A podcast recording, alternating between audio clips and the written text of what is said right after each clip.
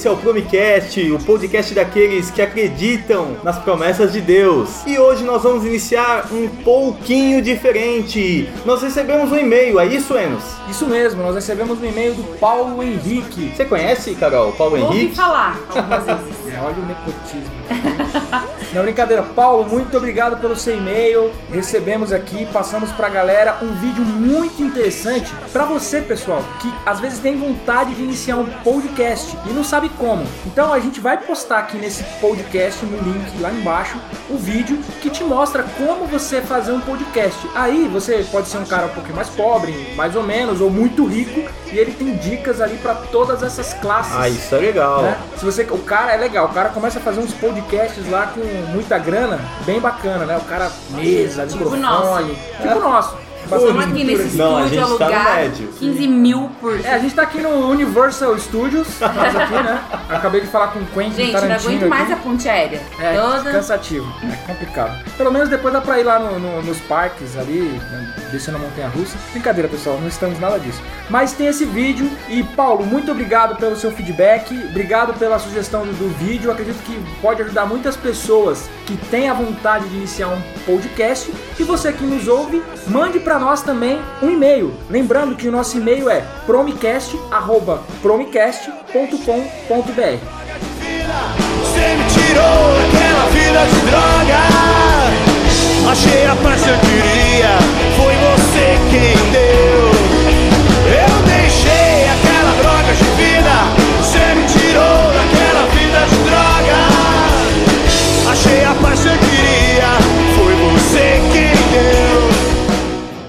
É isso aí, pessoal. E hoje nós vamos tratar um assunto que não pode deixar de ser super interessante. Nós vamos falar sobre uma esperança. Mas a esperança que nós queremos tratar aqui é justamente voltado à quebra de paradigmas. Nós queremos iniciar séries de assuntos que na igreja muitas vezes não são tratados, mas nós queremos tratar aqui. E o assunto de hoje é falar sobre drogas, mas influências. Inclusive a palavra influencer foi a palavra, se eu não me engano, do ano de 2017. O quanto a influência faz com que pessoas acabam indo por caminhos desconhecidos.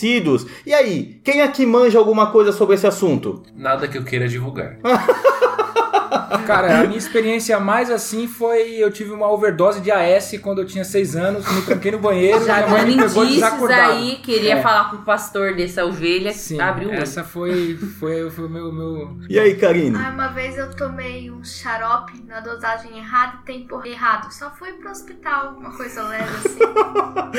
MMs conta, gente? Não, não conta. No meu primeiro emprego na área da enfermagem foi numa clínica de reabilitação. Mas, mas como administrador próprio, não, porque eu sempre fiz isso dos outros, né? Pela minha função. pra geral, mas Então, só lembrando que a diferença entre medicação e drogas é a sua dosagem. a minha experiência, apesar de não ser direta, é triste também, porque a gente convive com uma pessoa que tem um, um usuário na família, que inclusive tá num processo de ser liberto e é difícil. E, e como a gente acompanha, a gente vê como a família sofre e o preço que eles pagam. Então, é, foi uma realidade que caiu assim na, na nossa cara e a gente nunca via, passava direto, mas quando tá perto de você, você sente o peso disso. Então eu tô muito feliz porque já falar de uma esperança para isso, porque é só Deus pode pode transformar, porque até onde a gente tá vendo é um caminho assim de destruição sem volta. Então eu tô empolgada para ver esse caminho de volta e essa esperança. E é nessa expectativa que nós queremos convidar essa conversa o nosso querido amigo pastor Edson Andrade. Seja bem-vindo, pastor, a essa nossa conversa. Fique à vontade aí. Obrigado pelo convite, de, essa oportunidade de testemunhar um pouco daquilo que Deus fez na minha vida. Eu tenho certeza que muitas pessoas que estão vivendo esta dificuldade, Deus tem algo para você através desse bate-papo que nós vamos ter. Peraí, pastor, não tô entendendo, pastor. Do que, que nós vamos tratar? Vamos falar da sua história e essa história envolve tantas coisas assim. Bem, a gente precisa começar de um início. Por isso que você está aqui para justamente nos dar esse norte. Irei falar um pouquinho da minha história, mas também dar um alerta aos jovens. Como a nossa irmã acabou de dizer, muitas vezes esses, esses problemas caem no nosso lar, na nossa família, como se fosse uma bomba. É verdade. E as pessoas não sabem a quem recorrer, por onde começar. E eu creio que essa experiência que eu vivi vai poder estar ajudando muitas pessoas que porventura estejam atravessando essa mesma dificuldade. É isso aí, pastor. E como começou a sua história? Olha, eu nasci no lar evangélico. É, meus pais estão na igreja há mais de 50 anos. E como todo jovem, eu frequentei a igreja até os 14 anos de idade. E quando comecei a trabalhar, quando comecei a ganhar o meu próprio sustento, eu deixei tudo de lado e quis conhecer o que o mundo poderia me oferecer, os prazeres que eu poderia conhecer no mundo. E saí da igreja. É, no bairro onde eu morava, eu montei um time de futebol, fui desfilar na escola de samba do Vai Vai. Eu já ia perguntar se tinha samba.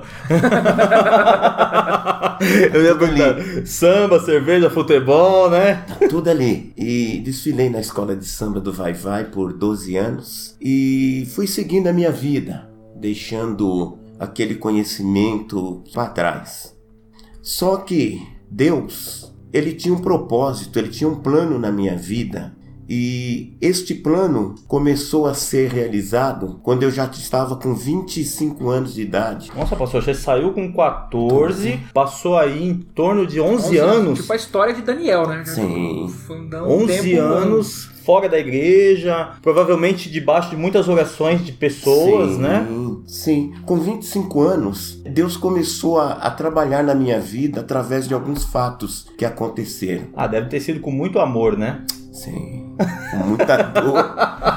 com muita dor. Geralmente, né? Muito amor, muito carinho, Mas- tapete vermelho, foi tudo isso, né? Não, Deus sempre olha para nós com um olhar de misericórdia. E nós somos escolhidos por Deus no ventre da nossa mãe. E quando Deus tem um propósito na vida de uma pessoa, como diz um dito popular, aquele que não vem pelo amor, vem pela dor, que diz que tem esse versículo na Bíblia, mas eu nunca encontrei. É, não deve ter não, viu, pastor? Então, eu quando completei 25 anos de idade, eu trabalhava ali na estação Armênia do metrô e morava na zona norte de aqui de São Paulo. E um certo dia eu ia indo trabalhar, estava no ponto do ônibus, eu trabalhava no período das 22 horas às 6 da manhã, e eu estava no ponto de ônibus aguardando para ir para o meu trabalho e passou quatro amigos meus dentro de um carro. E esses quatro amigos perguntaram para mim para onde que eu estava indo. Eu falei: "Olha, estou indo ali para o bairro de Santana". E eles me deram uma carona. Essas pessoas eram pessoas conhecidas que jogavam num time de futebol lá do bairro, então nós tínhamos algum conhecimento.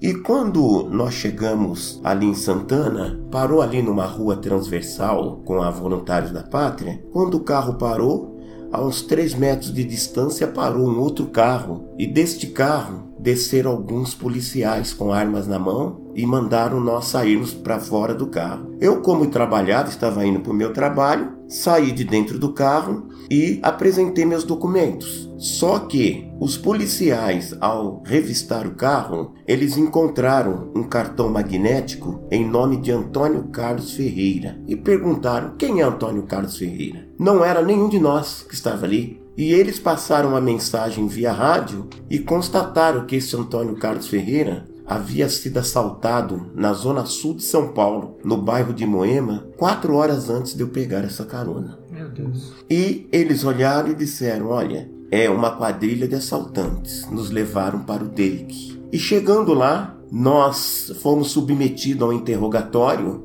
e no outro dia nós tivemos que assinar alguns artigos do Código Penal. Você passaram a noite lá ou fez o interrogatório, foi pra casa e depois voltou? Não, fomos presos em flagrante e, e fomos interrogados. Daí, quando foi no final, nós assinamos assalto à mão armada, Formação seguido de de, furto, formação de quadrilha. Nossa. E um dos rapazes que estava conosco era menor de idade. Nós assinamos corrupção de menor É. também. Ficamos ali no DEIC por volta de 15 dias. E depois desses 15 dias, nós fomos transferidos para a casa de detenção, para o pavilhão 9. E neste período que nós fomos transferidos para o pavilhão 9, para mim foi um choque, porque eu sempre fui trabalhador e nunca tinha entrado numa delegacia ou algo parecido, porque naquela época se tirava identidade em delegacia. Nem para isso eu tinha tido essa- essa experiência Ô, pastor, só desculpa, então, pavilhão 9 é da, da casa de detenção do Carandiru. do Carandiru. É. Ali só tinha corintiano. É, e tem corintianos salvos também. Aê! Jesus faz a obra. Não, então, só pra dar uma contextualizada, assim, pra quem é de São Paulo, é, que tem um pouco mais de idade, por exemplo, no meu caso, eu tenho 30 anos, né? Eu, quando eu ia muito pra Marcha pra Jesus, quando eu tinha ali uns 12, 13 anos, e aí, como era na Zona Norte ali, eu passava pelo Carandiru, aí eu ficava olhando, assim, aquela visão bem tenebrosa, porque você olhava aquele Era presídio, um lugar né? pesado, É, né? in- exatamente. Inclusive tem um filme, né, que mostra o Carandiru que, que era um presídio assim muito, eu acredito, eu não sei, né, mas assim para nós assim que estavam aqui era passava muito a questão de medo assim, né? Eu imagino também que as pessoas também deveriam ter muito medo quando falar assim, ó, você vai pro Carandiru pro pavilhão 9, você deve falar, meu Sim. Deus do céu. Não, Sim. Pra onde vamos O pessoal levar? da Zona Leste, ou, ou que não é da Leste, que escuta rap, o, o- aquela banda dos Racionais, tem uma música sobre algumas coisas. Eu acredito que no seu testemunho a gente vai chegar lá. Mas sim, sempre pra gente dessa geração passa essa ideia de um lugar pesado, perigoso. Sim. Quando ele foi desativado, algumas escolas fizeram excursão pra lá e, e os alunos cristãos que iam falavam que sentiam mesmo uma opressão ali. E essa opressão realmente existia. Porque de repente, uma pessoa que nunca tinha tido envolvimento com, com polícia, com nada disso, se vê preso no meio de 4 mil pessoas. É, carona que saiu bem caro, né? Saiu muito caro. Mas. Mas eram amigos, né? Eram Era- conhecidos. era amigos. Eram parças, como dizem alguns, né? Isto. Pessoas que não eram bandidos, eles não tinham envolvimento com bandidagem. Mais adiante vocês vão entender quem eram essas pessoas. E quando eu vi, eu já estava lá na casa de detenção. Isto aconteceu no mês de novembro daquele ano. E a primeira audiência que nós tivemos no fórum foi no ano seguinte, no mês de fevereiro. Nos Foi levaram. Natal e o Ano Novo lá. Isso, quatro meses demorou para a primeira audiência. E quando nós chegamos ao fórum, o juiz nos colocou assim encostado na parede e este rapaz, Antônio Carlos Ferreira, estava lá. E ele veio. O juiz perguntou para ele quem daqueles que estavam ali que tinham assaltado ele. Ele olhou para nós assim e tinha um rapaz à minha direita e o outro da ponta. Ele apontou: Olha, aquele ali que está no meio, ele trabalhava comigo e quem me assaltou foi aquele da ponta. O que aconteceu? Este rapaz que ele apontou trabalhava com ele num banco e ele deu a senha e o cartão dele para esse rapaz comprar o ingresso para o show do Lobão, que o Lobão naquela época fazia muito sucesso. Ele comprou o ingresso, A droga já começou.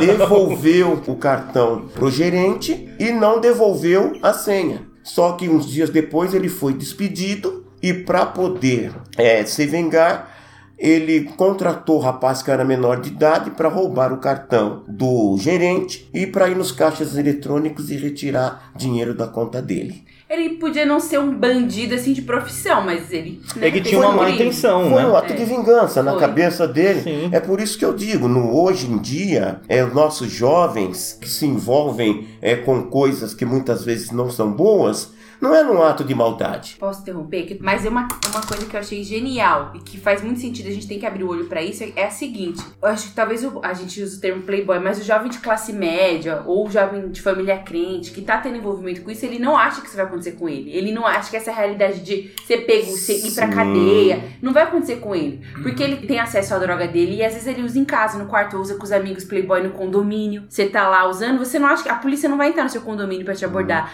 Mas é uma ilusão, porque no caso, nessa, nessa apreensão que aconteceu, não tinha droga envolvida, foi um roubo e tal. Mas é um crime. No Brasil não é legalizado, gente. Ela vem de algum lugar. Em algum momento você tá lidando com um criminoso. E o que aconteceu com o senhor foi aquele famoso rodopo que tava junto. Sim. Estava indo trabalhar Sim. e foi uma carona. E aí aconteceu tudo isso. E até as pessoas que estavam com você não eram criminosas. Provavelmente, ele- não sei, eles tinham passagem? Não, nenhum deles É uma coisa que a passagem. gente tem que. Às vezes a gente pensa que é a experiência de outra pessoa e não se identifica. Mas vários pontos que o senhor foi falando, eu fui me identificando também. Cresceu um lar evangélico, e aí quando você teve um pouco de independência, ah, eu tenho meu dinheiro, a gente tem que vou fazer o que eu quiser com o meu dinheiro. A gente só Isso. faz besteira. Mas- ou a gente faz dívida. Se gasta, ou a gente tem aquela ilusão, acho que os meninos, né, de, de poder, de independência, de fazer. E isso não, não é só pra isso. E aí, o senhor citou todas as experiências, é uma vontade de experimentar tudo. Porque você não saiu da igreja e falou, ah, eu vou ali usar uma droga. Não, outros meios sociais, a escola de samba, ou outros Sim. meios sociais, até coisas que seriam inocentes, mas talvez às vezes na igreja, ah, jogar bola, ou essa amizade, que ela em si não é ruim, né? Às vezes um narguile. Mas aí o que aconteceu? Uma, que, uma coisa que eu queria te perguntar agora. Nesses 11 anos, até os, dos 14 aos 25, a sensação que você tinha era de domínio da sua vida, de certeza? Ou você estava sempre se questionando? Ou você tipo, não, beleza, estou vivendo. Tem Não, essa verdade- ilusão? Não, na verdade, eu sabia que tudo que eu estava fazendo estava errado. Olha, Eu tinha essa consciência. Porque o Evangelho, quando a Bíblia diz ensina o menino no caminho que se deve andar, quando ele crescer ele não se desviará é dele, real então. tudo aquilo que foi eu aprendi até os 14 anos na igreja estava gravado no meu coração. Então eu já sabia discernir o que era certo e o que era errado. Mas essa vontade de ter um novo conhecimento, de viver novas experiências, é isto que me levou a esse caminho. Porque na vida do jovem, estar servindo a Deus, muitas vezes estar na casa de Deus, é como se nós estivéssemos sendo aprisionados ali. Sim. Eu estou ali porque meu pai me obriga, eu estou ali porque meu pai força eu estar ali, você tem que estar comigo. E num ato de submissão, a pessoa está lá. Todo adolescente chega nesse momento de se questionar, não, eu- a cultura da minha família ir pra igreja. Outra, você começa a ver que outras famílias têm outras culturas. E aí acontece isso, esse rato de rebeldia. É, eu ainda não falei pra vocês como que eu cheguei à droga. É, não deu Eu tempo. tô falando pra você o princípio de onde começou É que ela tá muito ansiosa. o, o meu, o, meu, o meu envolvimento. Ô pastor, mas eu acho que valeria a pena dar continuidade àquela história, porque você tava lá contando do colega do rapaz que foi demitido do banco. Isto. Né? Aí ela. É bom que a gente vai fazendo. Tá parecendo o Isso. Westworld aqui, né? A gente tá começa num momento, volta pro outro. É, mas. né? Mas eu vamos acho lá. bom pra gente se identificar com o começo, Sim, sim. que não é tão diferente. Às vezes a gente não tá usando droga, mas quando a gente vai, aquele famoso dar uma desviada. Acontece Isso. assim, você vai. Sim, e outra coisa, ah, se reflete também, todos nós, quando a gente era criança, as nossas mães falavam muito e a gente. E é uma das coisas que eu temia bastante, cara. Quando a minha mãe falava, não faça isso. Se eu fizesse, parecia que era batata. Ia dar Sim. errado. Né? Então é aquela questão. Ah, os seus amigos. Sempre eu falava, minha mãe sempre falava isso, né? Fica aí com esses meninos aí, a hora que a polícia vir vai levar todo mundo. Isso mesmo. Isso não aconteceu comigo. Mas a gente tem um caso, como o pastor falou, ele estava indo trabalhar, bem intencionado, porque assim, tudo bem, ele estava fora dos caminhos do Senhor, Sim. mas isso não torna ele um, um cidadão ruim, né? Sim. E aí Um ele é- criminoso. Exatamente, isso não torna uma pessoa, um- uma pessoa criminosa, mas ela é posta numa situação que qualquer um de nós poderíamos cair qualquer. Às vezes você, eu vou de novo apontar pro microfone aqui, às vezes você que tá aí ouvindo, que é um cara que trabalha, que tá fazendo a sua faculdade, ah, tô fora dos caminhos do Senhor aqui, tô de boa no mundo, mas às vezes você entra num carro de uma amizade que você não, não sabe onde você Tem pode parar. assim? Mas foi uma armadilha. E outra, o pastor acabou sendo exposto por uma violência do sistema que não só tira a dignidade, tira a inocência da pessoa. Sim. E aí, quer dizer, ele foi brutalmente corrompido até, até nesse momento, se você for medir pela justiça, ele não tinha feito nada de errado. E aí é o que você pensa, ah, porque sem estar debaixo da proteção de Deus? Não, porque se a gente não sempre lembrar e voltar, e porque a gente sabe que já aconteceu de ser preso por engano pessoas cristãs, Sim, não é necessariamente isso, mas é que o mundo é assim. Então ele foi exposto por uma crueldade do mundo muito violenta que muda a pessoa, né? E aí eu acho que isso que dá um tom pra história dele mais forte. Mas então, pastor, como é que foi esse caminho aí? Você estava falando do rapaz que Sim. queria se vingar do. Do, do, do, do gerente. Mas uma coisa também eu queria deixar bem claro: a Bíblia é bem clara que quando a gente que conhece a palavra de Deus sai do caminho do Senhor, o nosso corpo, que é um templo de Espírito Santo, e o nosso adversário, quando ele encontra a casa limpa, vem sete que estava e sete pior ainda. Então, por isso que é até muito difícil alguém que está desviado do caminho do Senhor voltar. Porque ele usa a própria palavra para justificar aquilo que ele está fazendo. E vem essa autoconfiança. Sabe qual é a minha autoconfiança? Eu, por ser filho de crente, o diabo não tem poder na minha vida. Eu tinha essa autoconfiança. Por quê? Eu conheço a é palavra, mesmo, né? eu conheço a palavra, eu tenho temor de Deus, eu sei o que é certo, o que é errado. pai é crente? Eu apenas, meu, minha mãe é crente. Usava o guarda-chuva Minha mãe usava né? isto.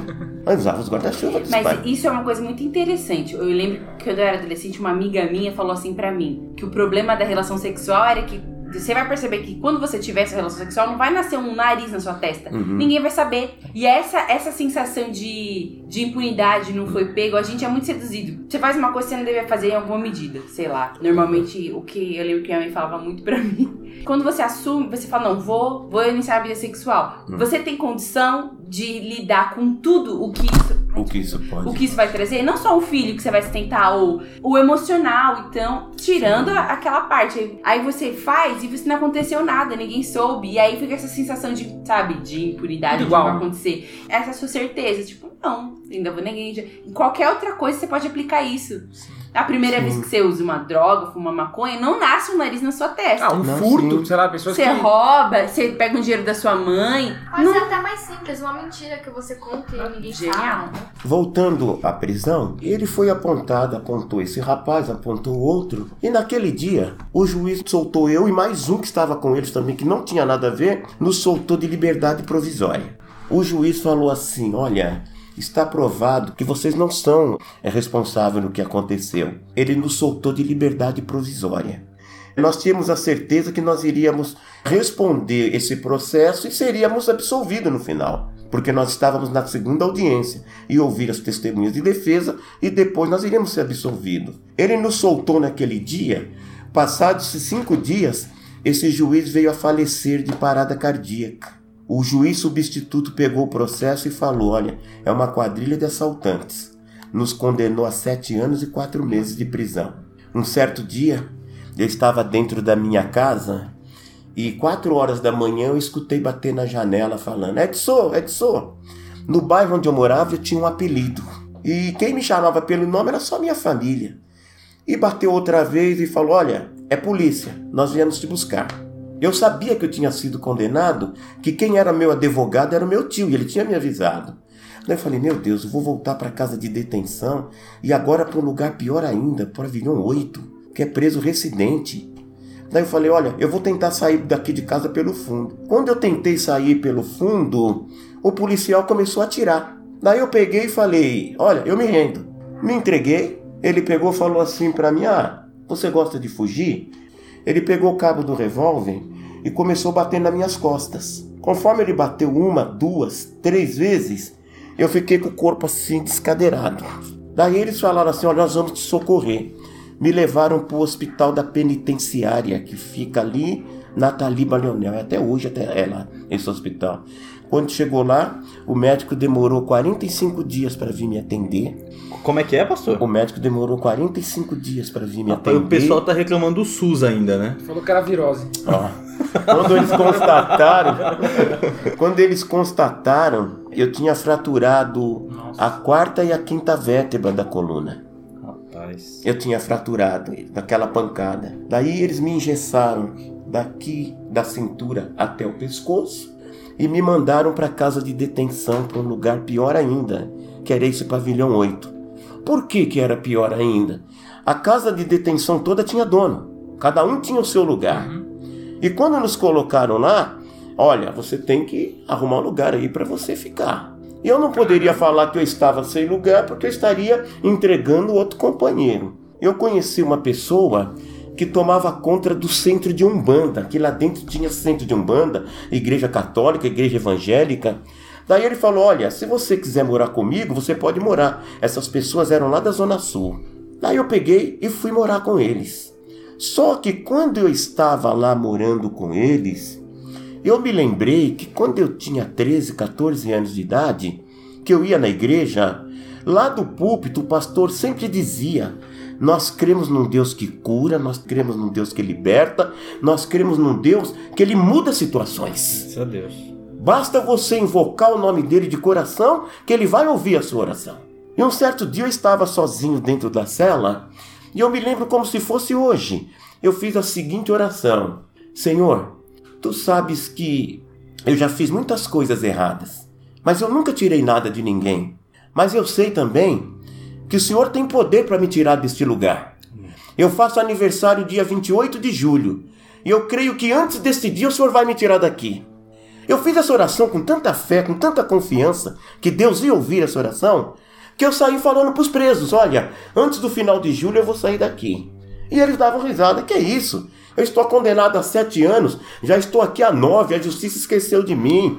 Eu estou aqui há tanto tempo que eu nem me lembro mais. Você acha que você vai sair daqui? Não vai. Mas o Deus que eu pedi, o Deus que eu invoquei, era o Deus vivo, é um Deus verdadeiro. É um Deus que não importa o que você fez, a maneira que você vive, quando você clama a Ele de coração, Ele está sempre pronto para nos atender. Ele está sempre pronto é para ouvir a nossa oração. E eu fiz essa oração, e para a honra e glória do nome do Senhor, no dia 27 de julho daquele ano, eu fui julgado pelo Tribunal de Alçada Criminal e fui absolvido por cinco votos a zero. Você falou dia 28 de julho e no dia 27. Isto, um dia antes, Rapaz. o Senhor me tirou daquele lugar. Mas, não para aí. Depois que isso aconteceu, eu saí de lá. Tem um versículo na Bíblia, João 10, versículo 10, que diz: Jesus dá um alerta para nós. Ele começa no versículo 9 dando um alerta: Eu sou a porta, se alguém entrar por mim será salvo, entrará, sairá e achará pastagem. Depois ele diz, dá um alerta para nós: o ladrão vem somente para roubar, matar e destruir. Daí ele diz: Eu vim para que vocês tenham vida e a tenham em abundância. Porque olhando a minha vida, desde que eu me afastei do evangelho, eu comecei a ser roubado. Começou a ser tirado de mim tudo aquilo que eu tinha.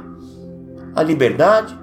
Nesse período que eu fiquei preso, que nessa segunda vez eu fiquei preso um ano e seis meses. Só que quando eu saí de lá, eu tinha intenção de vir para a igreja, porque quem era eu para impor data para Jesus? Eu fazia a vontade dele? Eu não fazia. Só que ele é misericordioso. Por mais que a gente está no caminho errado, quando a gente busca a ele de coração, ele está sempre pronto a nos ouvir. E quando eu saí de lá, a minha intenção era boa. Daí apareceu um amigo, entre aspas. Ô Edson, sei que você saiu da cadeia agora, você está numa situação difícil, mas eu sou seu parça e eu vou te ajudar. Essa pessoa me deu 200 gramas de cocaína para me vender. Só que eu peguei essa droga, usei tudo. E quando eu vi, eu era um dependente químico. No começo eu não admitia. No começo eu achava que eu fazia aquilo é, porque eu queria ir espontaneamente. Fazia isso só de sábado à noite, que eu tinha o controle. Mas antes você já tinha tido contato? Não, Nunca. não. O primeiro contato foi, com Foi esse esse, seu foi, amigo. foi quando esse meu amigo. Olha, olha que, que interessante o coração do ser humano. A injustiça não conseguiu, assim, te derrubar. Porque apesar de tudo, Sim. você teve fé, você saiu de lá querendo acertar. Quando a gente tá no mundo, o, o inimigo vai dar golpe, o mundo vai dar golpe, golpe, golpe. Sim. Mesmo que algumas coisas não derrubem a gente, vai ter uma que vai pegar a gente na curva. E vem aquele contexto. Até agora, desde os 14 anos, eu venho perdendo a minha liberdade, ao invés de ganhar conforme você tinha pensado que ia Sim, ganhar, né? mas- Vim perdendo. As pessoas é, vêm escolhendo onde eu vou ficar, vêm escolhendo se eu sou criminoso ou não. Eu, eu não escolho. Eu perdi a minha família, perdi minha liberdade, perdi minha dignidade. Agora você, agora eu tô livre. Eu, eu quero ser dono da, da minha própria da vida. vida. Eu e quero- muito pelo contrário. Eu era livre quando servia a Deus e agora estou sendo aprisionado. Então essa pseudo-liberdade que as pessoas, que os jovens procuram no dia de hoje, é uma coisa enganosa. Ah, eu quero ser livre, eu quero fazer o que eu quero, do jeito que eu quero, sabe? É uma coisa muito enganosa. Que muitas vezes, por trás dessa pseudo-liberdade que ele procura, ele está sendo aprisionado. Certo. E quantos anos o senhor tinha nessa altura? Quando o senhor decidiu, não, vou. Ficou revoltado e, em vez de vender a droga do cara, fez uso. Já tinha 28 anos. Nossa, o tempo foi passando. foi passando. E o que acontecia? A sensação da droga é uma coisa interessante. Fui usuário de cocaína. Quando você está sob efeito da droga, é uma sensação de superpoder. É uma sensação que você se sente forte. Eu sempre tive uma dificuldade, eu sempre fui meio tímido. E quando eu usava a droga, não tinha mulher que escapava da minha conversa, da minha lábia. Mas é terrível. Mas foi uma coisa que usava pra. Aquilo ali foi. Um Então. subterfúgio. Isso, um subterfúgio. E como. Te dava uma autoconfiança. Isso. E o que acontecia? Eu sabia que aquilo estava me prejudicando. Porque eu cheguei a estar pesando 35 quilos. As pessoas falavam, Edson, você tem que parar com isso. No começo eu não admitia que eu era viciado. Mas depois eu via que eu não conseguia deixar. Pastor, deixa eu fazer uma pergunta. assim. Por exemplo, mas a pessoa que ela tá nessa situação, por mais que ela não admita, Hum. ela não externe isso, mas ela, por exemplo, desde a primeira vez, você sabe que você tá pego ali pela situação. Por exemplo, o cara que ele vai, vamos lá, ele vai usar a droga ali. A primeira vez, por mais que ele não fale pra todo mundo, não, não. Mas ele, quando ele para e deita, ele fala: Meu, eu tô ferrado. Porque esse negócio já me dominou, assim. Ou não, você demora um tempo pro cara. Não, você sabe o que acontece? É, a droga, ela vem aquele efeito de euforia, só que quando passa aquele efeito de euforia, que você coloca a cabeça no travesseiro, o inimigo fala no ouvido da gente: você não vale nada. Olha a tua vida o que é. Você acha que você vai conseguir sair dessa? Você não vai conseguir sair. Porque tua vida é isso, tua vida é aquilo. E ele começa a, a colocar na mente da gente que nós estamos numa situação que não vai ter mais escape. Só que esse momento de depressão, entre aspas, nós não queremos sentir. Eu queria sentir só euforia. Mais droga. Mas droga é onde não tem limite. As pessoas vão indo, vão indo. Não Torna tem limite. cíclico, né? E isto, daí teve. Se nesse der- espaço de tempo, eu falava: não, eu vou para a igreja. Eu cheguei a ir para a igreja. Só que quando eu chegava na igreja, uma voz falava assim para mim: Ó, você tá vendo? Os irmãos tudo olhando para você. Todos eles sabem que você é nóia. Vergonha. Olha lá eles dando risada de você. Ele me fazia enxergar Coisas que as que pessoas. existiam. Isso, que as pessoas estavam dando risada de mim. Aqui não é seu lugar, sai fora daqui. Você não merece, né? Daí eu pegava e saía. Mas, um certo dia, aconteceu um fato, assim, muito interessante. Porque uma coisa que eu deixei, que eu, não- que eu não contei, eu fiquei preso mais de um ano e seis meses e eu não perdi meu emprego. Quando eu saí, eu consegui a minha vaga de volta e me aposentei o ano passado nesse emprego. Como eu reconheci a minha inocência, Certo. eles me admitiram, readmitiram de novo. Eu acabei me aposentando ainda nesse Teve a trabalho. misericórdia, a graça Deus, de Deus. começou a. de- de- Deus teve Nunca misericórdia. É porque pela, pela CLT, uma das coisas que o empregador pode demitir por justa causa, o funcionário provavelmente foi o que aconteceu com você nesse período, é a detenção. Sim. E, e como um juiz determinou que você era culpado, a empresa ela pode. Eles poderiam alegar abandono de sorte de trabalho, É. simplesmente. Entendeu? Mas, daí um certo dia, eu estava dentro da minha casa e aí começa o sobrenatural. Eu sentia na minha barriga uma coisa andando de um lado do outro, assim, uma coisa horrível. E aquilo para mim parecia que era uma solitária que estava dentro de mim. Eu falei, mãe, eu tô com uma coisa aqui na barriga estranha, de um lado pro outro, andando. Daí ela falou, ah, por que você não procura um médico? E eu fui ali no hospital municipal, ali na rua Vergueiro, passar no médico ali. Só que naquele dia, era o dia 30. O que acontecia no dia 30? Era o dia que eu recebia meu pagamento. Eu passei no médico, falei para ele, olha, eu sinto isso. Ele falou, olha, solitária não faz isso que você está dizendo, mas eu vou passar uns exames e um medicamento para você. Saí de lá, passei no banco no centro de São Paulo, recebi o meu pagamento e uma voz falou assim para mim, vai pro traficante. Eu disse, eu não vou, porque eu sabia que aquilo fazia mal para mim. Mas aquilo era mais forte do que eu. Eu fui, comprei um pacotinho de droga, fui para casa da minha mãe, me tranquei dentro do quarto e comecei a usar. Só que chegou um momento que eu vi as minhas mãos estavam trêmulas, os meus lábios estavam cinza, e eu sabia que naquele momento eu ia morrer. O médico poderia testar overdose, alguma coisa, mas eu ia morrer naquele momento. Que droga que era, pastor? Cocaína. Cocaína. Daí, eu sabia também que se eu morresse daquela forma, eu não tinha direito à salvação. Eu conhecia a palavra de Deus. Daí eu chamei a minha mãe e falei: Mãe, vem aqui, ora por mim. Ora para que Jesus perdoe os meus pecados. Porque eu sei que para mim não tem mais jeito. Você tinha a sensação que ia morrer. Sim. Meu coração estava acelerado, as minhas mãos trêmulas, o- os meus lábios cinza. Eu ia sofrer uma overdose ali. Mas eu sabia que eu estava Senhor, forte. uma pergunta: o senhor tinha contato com outros drogados ou era uma coisa meio solitária? Você ia. Não, no começo eu tinha contato com outros, sabe? Eu tô contando as partes principais, Certo. porque se eu for contar nos detalhes, sabe? Um pouco antes de acontecer isto, o inimigo colocou na minha cabeça que eu não poderia receber oração pelos crentes, porque se eu recebesse oração, Deus ia revelar tudo que eu tinha feito de errado. Daí um certo dia, uma irmã estava na casa da minha mãe, eu cheguei na casa da minha mãe, esta irmã falou, Edson, eu quero orar por você. Eu falei, não, eu estou de saída. Não quero oração, não estou de saída. Ela falou, não, mas eu quero orar por você. Ela chegou na porta, trancou a porta e pegou a chave e falou, vou orar por você. As irmãs de ousadia. Armadilha de oração.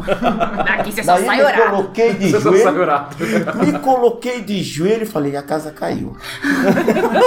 Agora vai vir tudo à tona. Só que quando essa irmã começou a orar por mim, Deus usou ela. A primeira palavra que Deus falou na boca dela foi: Filho, eu te amo. Eu falei, opa, não falou nada que eu fiz Tava errado. esperando a acusação, né? Tava esperando a acusação. Filho, eu te amo. Mas eu quero falar com você, olha. Ou você vem pra mim, ou outro vai te levar. A decisão é sua. E Deus mostrou para essa irmã uma cova aberta com um homem descansando em cima do apá. Só esperando o caixão chegar. Aquela palavra, ela entrou no meu coração. Mas daí eu falei, bom, eu vou ter que tomar uma decisão. Eu vou para a igreja. Eu vou voltar para Jesus. Isso foi na sexta-feira de manhã. Quando foi na sexta-feira à noite, chega dois colegas meus com duas mulheres. Rapaz, seu premiado hoje. Você vai com a gente ver o show do Jorge Aragão. Jorge Aragão, um dos cantores de pagode que eu mais gostava. Daí eu falei, ó Jesus, espera até amanhã Amanhã eu. que eu vou ver o show do Jorge? Aragão. Não, mas Jorge Opa, tu já vai sujo. Não, você vê? Daí eu peguei e fui ver o show do Jorge Aragão. Voltei no sábado e não fui pra igreja de manhã. Pagodeira a noite inteira. Quem aguenta? Não, mas quando eu cheguei na, na tarde, veio um outro. Eu falei: não, sábado à noite tem culto na igreja. Eu vou no culto sábado à noite. Eu vou entregar minha vida para Jesus. Quando foi no sábado à noite que eu ia para a igreja, chegou outro colega com duas mulheres. Olha, vamos pra praia, aluguei um apartamento, vamos passar o final de semana na praia. Daí, ó, Tu tava bem de amigo, hein? não, mas por quê? Olha, todos nós, gente, nós temos um ponto vulnerável. Mesmo a gente estando na igreja, nós não podemos subestimar o nosso adversário. Ele faz qualquer coisa. Ele faz qualquer coisa, é o que eu falo. Se você me der um burro aqui assim, eu faço assim, eu aguento. Mas se você me der aqui, eu vou cambalear. E se você me der no queixo, eu vou a nocaute. Você viu o Anderson Silva lá? Na frente do adversário dele, o que, que ele fez? Ele dançou. Tomou na cara. O nosso adversário é a mesma coisa. Então, Eu rio na cara do Então, menino. ele sabe o que atrai ele, o que nos atrai. Daí pegou e falou: Olha, vamos? Falei: ah, Vamos.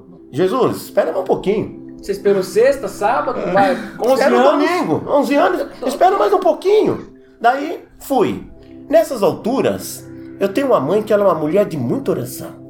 E uma coisa interessante que ela sempre disse: Eu não coloquei filho no mundo para o diabo levar. Meus filhos são bênção de Deus. Minha mãe nunca perdeu uma noite de sono por minha causa. Já passei por situações dificílimas. Teve um dia eu vinha saindo de um pagode, andando assim na Avenida Cruzeiro do Sul, ali em Santana, e vinha vindo um homem subindo meio assim. Um rapaz, colega meu, esbarrou nele. Ele começou a xingar palavrão. Daí eu cheguei nele e falei: Ô tio, o que que tá pegando? Você tá bravo? Aí ele falou: O que que tá pegando é isso. Tirou um revólver e começou a me atirar, atirar em mim, uma distância assim. Ele atirava e eu punha a mão, tentando tapar o buraco da bala com a mão. Isso estava num ponto de ônibus ali, na, na- em frente a uma loja ali em frente do ônibus. Todo mundo correu. E um colega que estava comigo, era policial, atirou nele, pegou na perna dele, ele atravessou por debaixo do metrô assim, cambaleando, pegou um táxi e foi embora. Veio todo mundo me socorrer.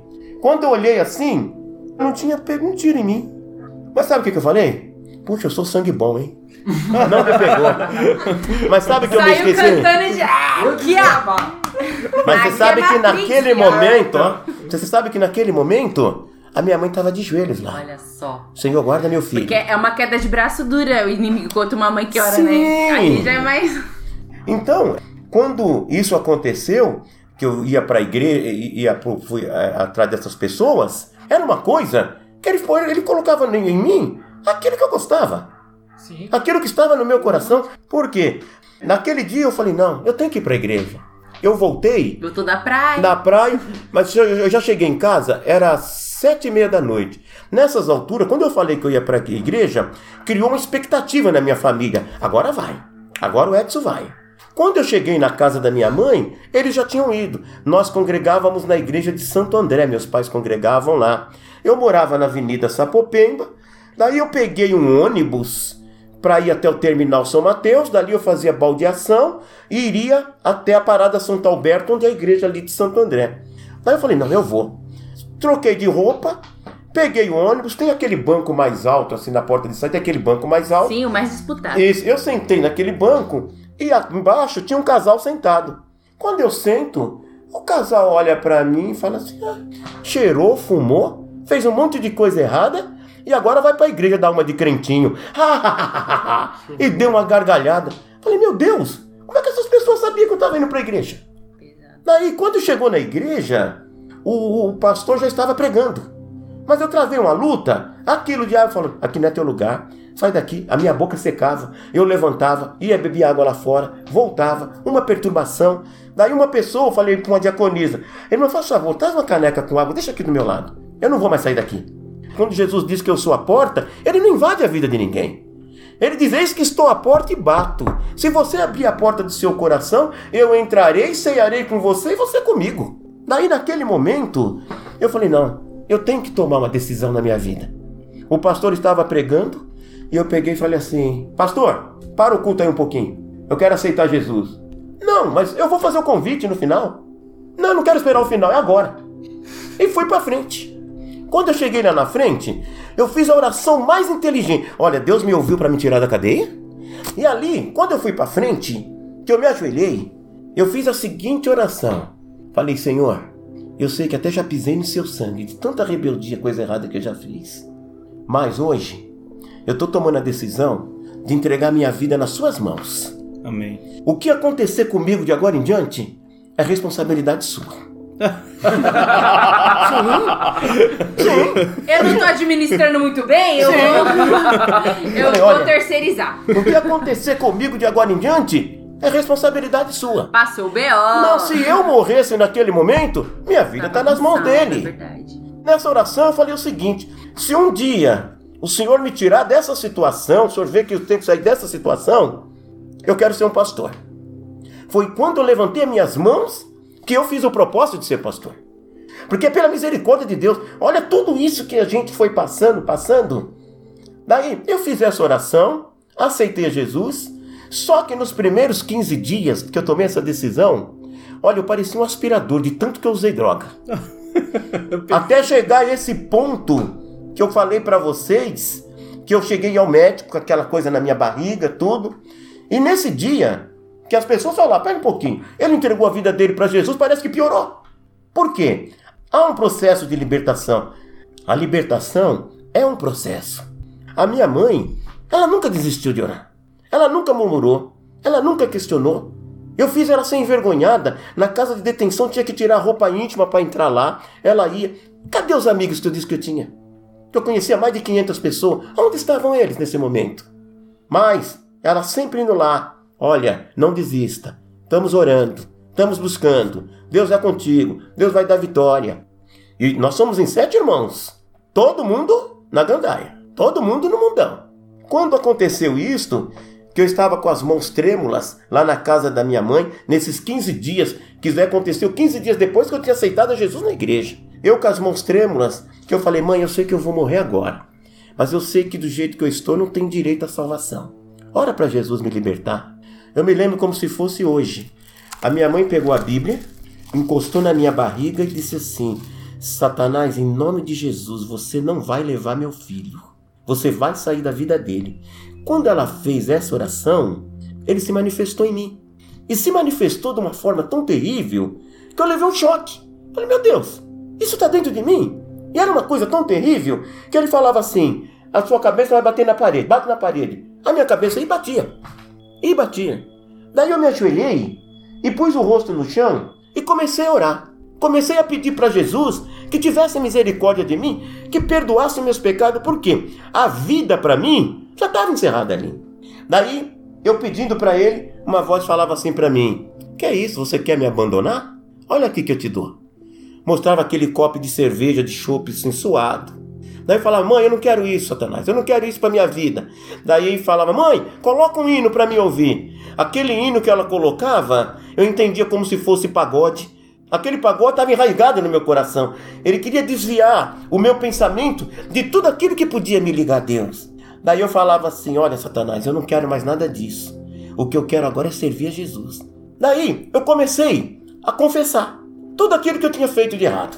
O que, que a Bíblia diz lá no livro de Romanos 10? Aquele que confessa e deixa, alcança misericórdia. Olha, Senhor, eu bebi, eu fumei, eu fiz isso, eu fiz aquilo, eu fiz aquilo. Daí uma hora aquela voz falou assim: Para! Que eu não posso ficar dentro de você confessando, eu não posso ficar na sua vida. Para! Nesse momento, eu levantei para falar com a minha mãe que eu estava travando uma luta com o próprio inimigo.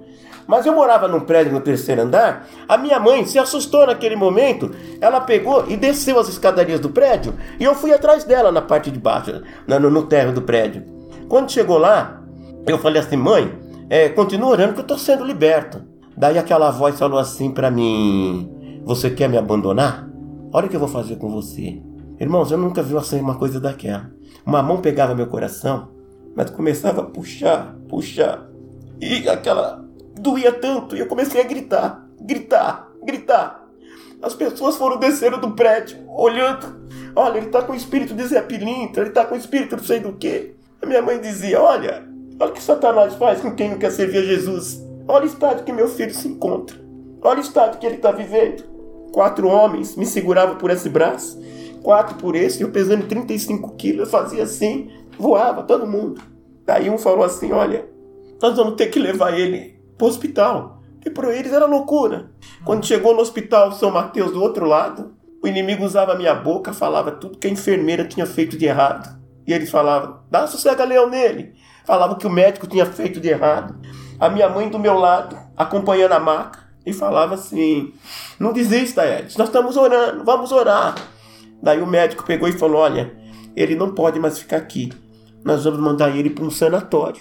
Porque aquilo era loucura para o médico. Me mandou para um sanatório chamado São Marcos, na cidade de Mauá. Quando chegou lá, eles me colocaram numa cama, me amarraram as mãos, as pernas que eu estava agitado.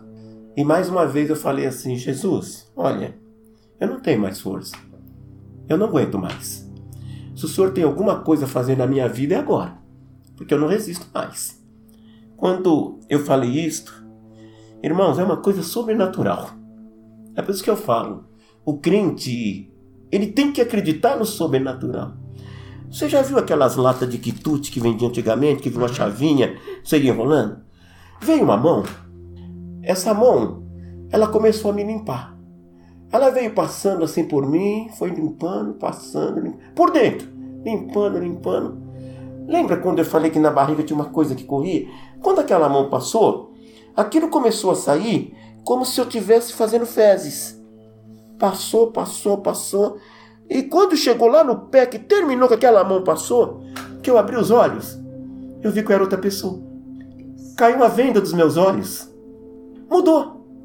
Daí eu peguei e falei: Nossa, quanta coisa errada que eu fiz. Isto foi numa quinta-feira. Quando foi na sexta, o meu pai foi me visitar. Falei, pai, pode me tirar daqui que eu estou liberto. Não, porque tudo aquilo que tinha se passado, não será? E palavra de drogado não tem valor. Não tem. Não, pai, eu estou liberto. Pode me tirar daqui que eu estou liberto. Tá? Ele pegou e me tirou. Para você ter uma ideia,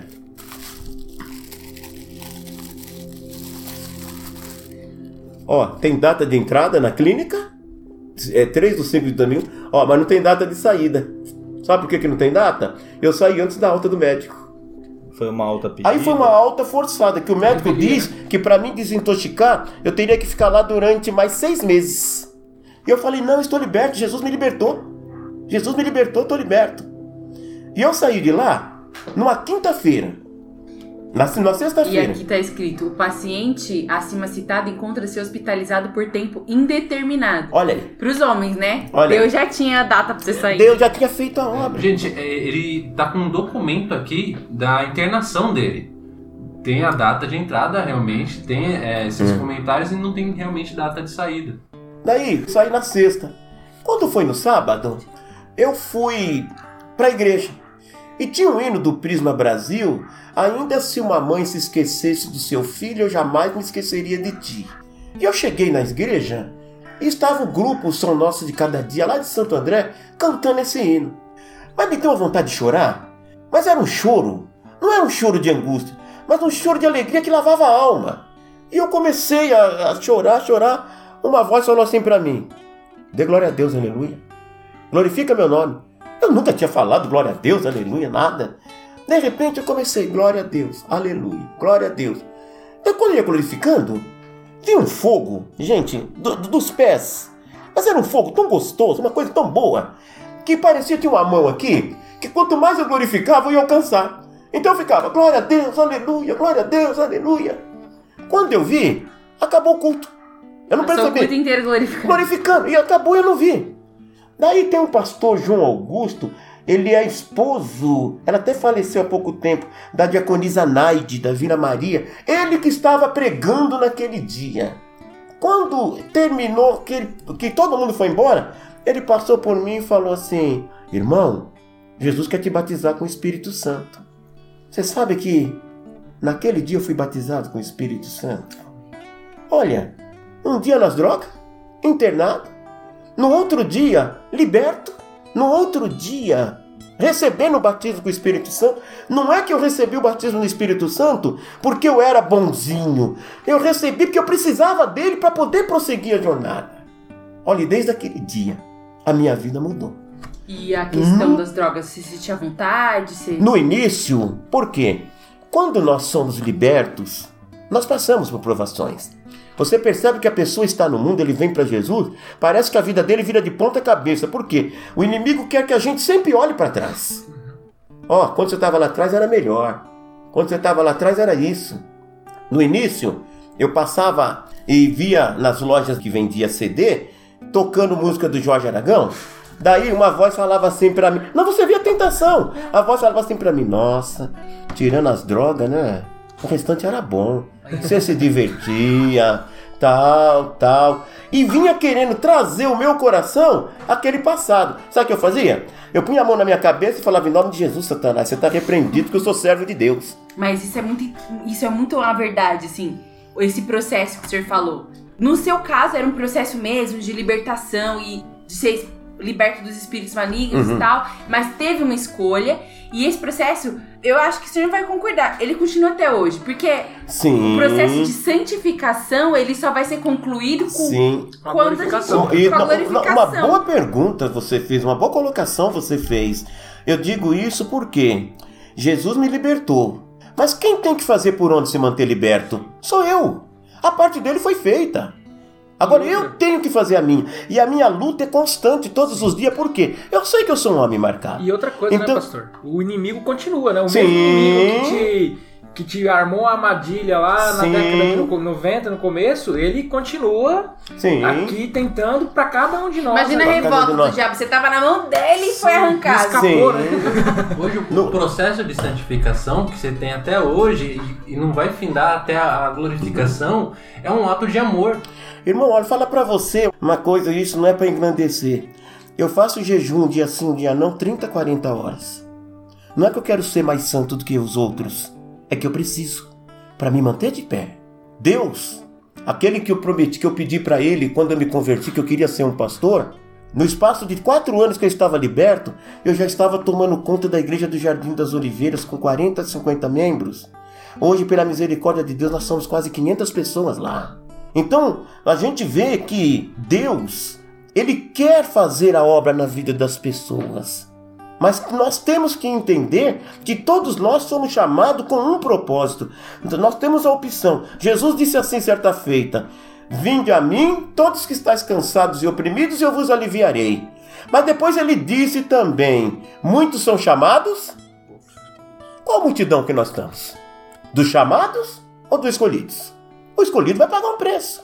O escolhido, ele sabe que ele vai passar por N adversidades. E eu tenho que vigiar em mínimas coisas. Por exemplo, tem gente que fala: olha, se eu tomar uma cervejinha sem álcool não tem problema. Para mim tem, porque é cerveja do mesmo jeito.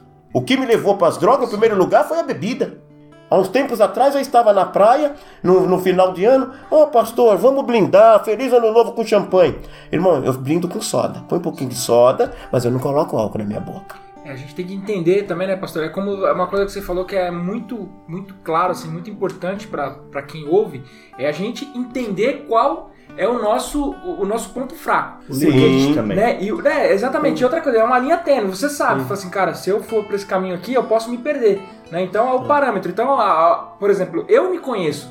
Né? Talvez, eu, eu talvez não me conheço tanto, mas eu sei alguns caminhos. Eu acho uma passagem muito interessante aquela livra-te do mal e da aparência do mal. Eu sempre falo Fuja isso. da aparência do mal. Porque se Ao você. ponto onde a- a- o autocontrole é mais importante que a autoconfiança. É, porque você se não você. pode confiar em você. Sim, se você tiver você quer cara, pagar pra ver o seu limite? Ah. Será, que é vai vale a perder. pena? Vai perder, a gente É uma coisa, é uma É coisa é aquilo que eu disse no início. Todos nós temos um ponto vulnerável.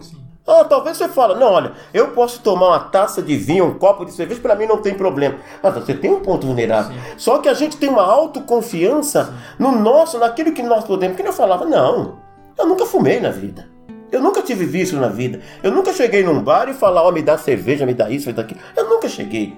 Mas quando eu vi, eu já estava afundado numa coisa muito mais grave do que aquilo, muito mais pesada do que aquilo que eu poderia imaginar. Mas uma coisa que ficou bem marcado assim é- é- é na minha vida é que o evangelho que nós cremos é um evangelho transformador. E muitas vezes nós não colocamos isso em prática. Nós levamos na brincadeira, nós levamos é, no, no, no, no vai, no vai com as outras, sabe? Oba-oba. E no oba-oba, mas nós deveríamos levar mais a sério. Você pode perceber, por que não há mais culto de libertações nas nossas igrejas? Por que não há mais? Por que não há mais mulheres de oração? Você pode olhar, se você for pegar mulheres de oração, pega tua mãe, que já está no fim de carreira, pega a minha, que já está no fim de carreira, pega uma mulher de 20, 30 anos, que é uma mulher de oração. Mostra uma para mim. Não tem, porque os valores mudaram. Pega um pastor que se fala assim: olha, eu vou ser voltado, na minha igreja vai ser voltado para receber esse tipo de pessoa e estar trabalhando com eles, porque Jesus vai libertar através do poder da oração. Eu fui liberto pelo poder da oração. O senhor não chegou a ficar internado em clínicas de reabilitação para dependente Não, químico? fiquei nessa daqui quando aconteceu isso e de lá pra cá e de lá pra cá nunca mais usei droga. Tanto que o pastor Miguel Correia falou um dia pra mim, eu nunca vi um drogado que não tenha tido uma recaída. Pois aquilo a palavra dele pra mim foi um incentivo. Falei que em nome de Jesus o senhor vai ver o primeiro. Depois de sete anos ele me procurou e falou: Edson, parabéns, você é o primeiro do que eu vi que não teve uma recaída. Depois que eu já estava na igreja, há mais ou menos é, um ano e meio, dois anos, um dia eu estava indo para o meu trabalho e eu trabalhava ali na rua da piscina, ali na- no Canindé. E quando eu estou andando na rua, eu encontrei um pacotinho no chão. Peguei aquele pacotinho, era 100 gramas de cocaína. Quando eu abri, olhei aqui, se fosse outro tempo, eu olhava e falava, achei ouro. Mas eu abri, olhei e falei, olha, Satanás, com isso daqui você não me prende, mas em nome de Jesus, nem para mim nem para os outros, rasguei e joguei dentro do bueiro. Ali vem a minha libertação completa. Porque quando Jesus se coloca como libertador, meus irmãos, é nas causas impossíveis. Eu tentei do meu jeito, eu tentei da minha maneira, nada deu certo. Que nem isso que ele está colocando cientificamente, sabe? É para aquele que não tem esperança. Sim, é difícil. É porque É é, difícil, é- e porque é esse não é o motivo, é esse motivo. Aliado a tudo isso, a gente ainda tem o, o acusador, né? Sim. O cara que vai o que, que a Bíblia diz? isso. Resistir ao diabo e ele fugirá de vós. Exatamente. Até Como que eu fujo dele? Sabe, como que eu fujo dele? Hoje, graças pela misericórdia de Deus, sou uma pessoa, um homem de Deus, tenho uma vida dedicada à obra de Deus, sabe? Mas eu tenho a minha luta diária todos os dias, a luta constante. Eu estou liberto, mas quem tem que se fazer por onde se manter liberto sou eu. E com muito esforço, com muita vigilância. A Bíblia é bem clara: você vigia, depois você ora, sabe? Eu não posso ter uma vida relaxadamente. Eu preciso estar na presença de Deus. Eu preciso fazer a obra de Deus. Eu me sinto bem na obra de Deus. Hoje eu olho para dentro da igreja que Deus, pela misericórdia dele, permitiu que eu fosse pastor. Eu vejo lá pessoas com as mãos levantadas, glorificando a Deus. Eu choro e falo assim: Senhor, olha quanta gente boa aqui que nunca saiu da igreja deveria estar no meu lugar. Daí eu pergunto: por que eu, Senhor? É eu que escolho. Sou eu quem separo. Eu me sinto privilegiado de ter sido escolhido por Deus. A minha vida, depois de tudo que eu contei, que eu testemunhei para vocês, é uma prova que o amor de Deus está aí para todos. Quando a Bíblia diz que Deus amou o mundo de tal maneira que deu seu Filho unigênito para todo aquele que nele crê não pereça, mas tenha vida eterna, há esperança para você também. Há esperança para você que está passando por dificuldades. Talvez a sua dificuldade não seja droga, mas seja outro tipo de problema. Coloque a sua confiança em Deus. Eu fiquei preso um ano e oito meses. Saí de lá, não perdi o meu trabalho. Deus me preparou uma família, serve a Deus comigo. Está na igreja, esposa, filhos, está na igreja comigo. E também relembrar uma coisa interessante. A minha família, nós somos em sete irmãos. Os sete estavam afastados do evangelho. Depois do que Deus fez na minha vida, todos voltaram. Graças a Deus. Meu irmão é pastor, minhas irmãs são diaconisas, todos envolvidos com a obra de Deus. E não poderia deixar de citar também a diaconisa Vilma, minha mãe, que nunca desistiu, sempre orou por todos, sempre esteve na presença de Deus. E hoje a gente vê a recompensa. E quero dizer para você que nem tudo está perdido, há esperança para você. Apenas confia no Senhor. Entrega teu caminho a Ele e Ele tudo fará. Deus abençoe. Pastor Edson, é muito bom assim ouvir esse testemunho que com certeza alcançará vidas, nós não sabemos aonde. Mas saber que Deus te livrou de um- uma prisão, de um Hum. carandiru Hum. que posteriormente veio a ter aquela chacina Isso. por policiais onde 111 homens foram mortos. Um ano Sim. depois, né? Isso aí, um ano depois. E não somente isso, muitos de lá que não morreram saíram de lá contaminados pelo vírus do HIV, que era muito notável naquela década, onde policiais soltaram os cachorros e os cachorros, pelo menos são relatos Isso, que eu tomei conhecimento, que mordia um e nisso mordia outros. Outro. Então, os próprios cachorros disseminaram Não, essa doença entre Presidiário. os presidiários. Com certeza você viveu momentos de muita dificuldade e hoje você pastoreia a igreja do Oliveira, que nós tivemos a oportunidade de estar lá juntamente com o pessoal da FUMAP, onde nós fizemos aquele trabalho da existência de Deus. E nós, assim, nos sentimos bastante lisonjeados, pastor, até porque todas as vezes que nós fomos lá, você sempre tratou a gente com muita Cordialidade. cordialidade, um carinho muito grande. Nós conhecemos a sala pastoral, né? Vocês Quando ele colocou bens. lá dentro, a gente ficou até meio Ixi, assim, dá né? atenção, né? Rapaz, o negócio é Vocês são feio. Tá devendo, fica. E ter essa experiência de que o Senhor te separou para esse projeto, esse trabalho, desse chamado. Infelizmente, eh, muitos têm tornado o chamado como algo profissional, mas nós vemos na Bíblia que o chamado de Deus não é profissional, é algo que vai além, é espiritual, porque as pessoas precisam da espiritualidade, precisam de condutores. Para nós trabalharmos o sobrenatural, precisamos conhecer o sobrenatural de Deus.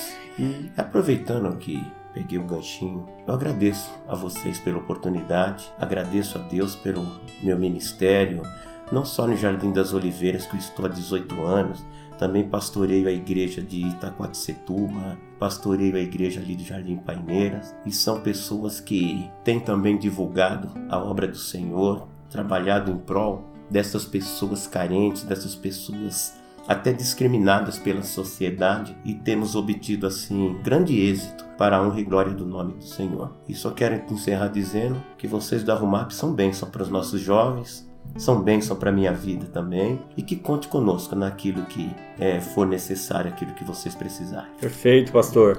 E nós temos aqui alguns documentos, o pastor trouxe aqui cartas que são censuradas, né? Cartas que passaram por uma análise antes de sair do presídio, assim como também para entrar. Uhum. Nós temos aqui é, atestados médicos, né? Que do qual foi considerado aí uma patologia, o usuário mesmo de substância psicoativas, substâncias ilícitas, e ele trouxe tudo isso aqui para nós e, e para nós também tem sido algo assim renovador, inspirador, e nós esperamos mesmo de coração que isso alcance vidas que de fato precisam ouvir isso, que Deus pode usar para justamente salvar aquilo que está perdido. Nós vamos deixar nos comentários o endereço da Igreja Adventista da Promessa de Jardim das Oliveiras para você que está duvidando aí do, do outro lado, de que isso não é real. Você, Tomé. tá duvidando? Ele está aqui do nosso lado vivo, mas ele também pode receber você lá na igreja. Nós vamos deixar o endereço, mas se você quiser falar o endereço da Igreja da Oliveira, Rua Pedro Pereira, 530, Jardim das Oliveiras. Se você quiser conhecer São São Paulo, São SP. Paulo, se você quiser conhecer o pastor Edson, ele estará lá Às quartas, certamente. sábados e domingos. Quarta, sábados e domingos. Nós queremos encerrar esse Promicast de uma maneira bem diferente. Nós queremos fazer uma oração para você que está aí desse lado e que Deus toque na sua vida através deste momento de expressão ao nosso Deus. Pastor, dirija para nós essa oração. Senhor, nosso Deus, nosso Pai, nós te louvamos, nós te engrandecemos pelas maravilhas que o Senhor tem realizado em nosso meio. Neste momento, Pai, estou intercedendo diante de Ti por essas vidas que serão alcançadas, Pai, através deste programa. Estou intercedendo, Pai, por essas vidas que já se encontram sem esperança. Mas sabemos que a esperança, nossa esperança está em Ti. Alcança esses corações. Envia, Pai, através do Seu Espírito Santo, que Ele possa alcançar essas vidas, que Ele possa libertá-las, que essas vidas venham a crer no Teu poder, na Tua bondade e na Tua misericórdia. Eu te peço em nome de Jesus, Pai, esta pessoa que está desesperada, essa pessoa que pensa que não tem mais jeito, que tudo está perdido, em nome de Jesus, faça essa obra, Pai. Quebra todo o jugo do mal, mas que ela possa, Pai, ter um encontro contigo e que o teu nome seja glorificado através dessas vidas. Nós a entregamos em Suas mãos, com a certeza que o Senhor está ouvindo e que o Senhor irá responder com vitória às nossas orações. É o que eu te peço e te agradeço, em o nome do Senhor Jesus, aquele que vive e reina para todo sempre. Amém.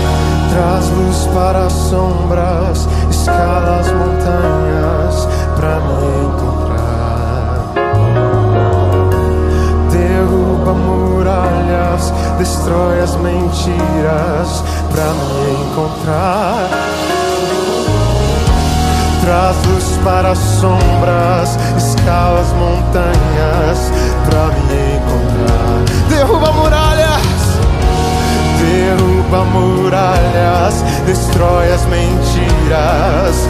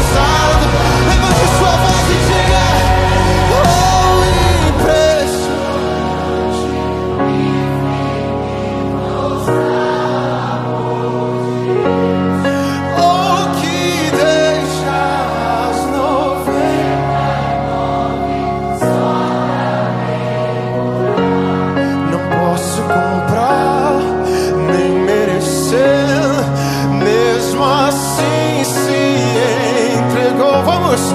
Oh.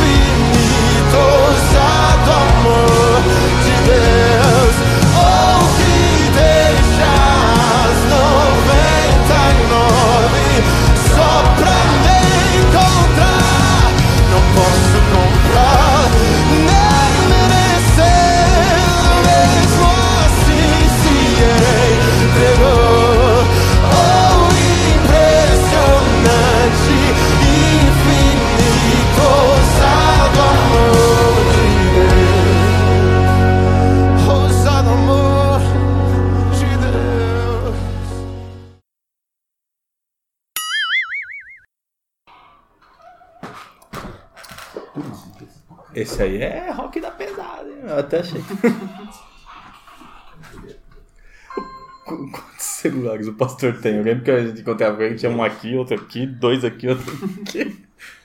Eu andava com no pescoço e dois aqui. Mas fica tranquilo, pastor. Aqui edição a gente consegue até fazer então, até tudo. o Silvio Santos. Oi! Até Oi. colocar o que ele não falou, né? Até ele. Opa, não entrega.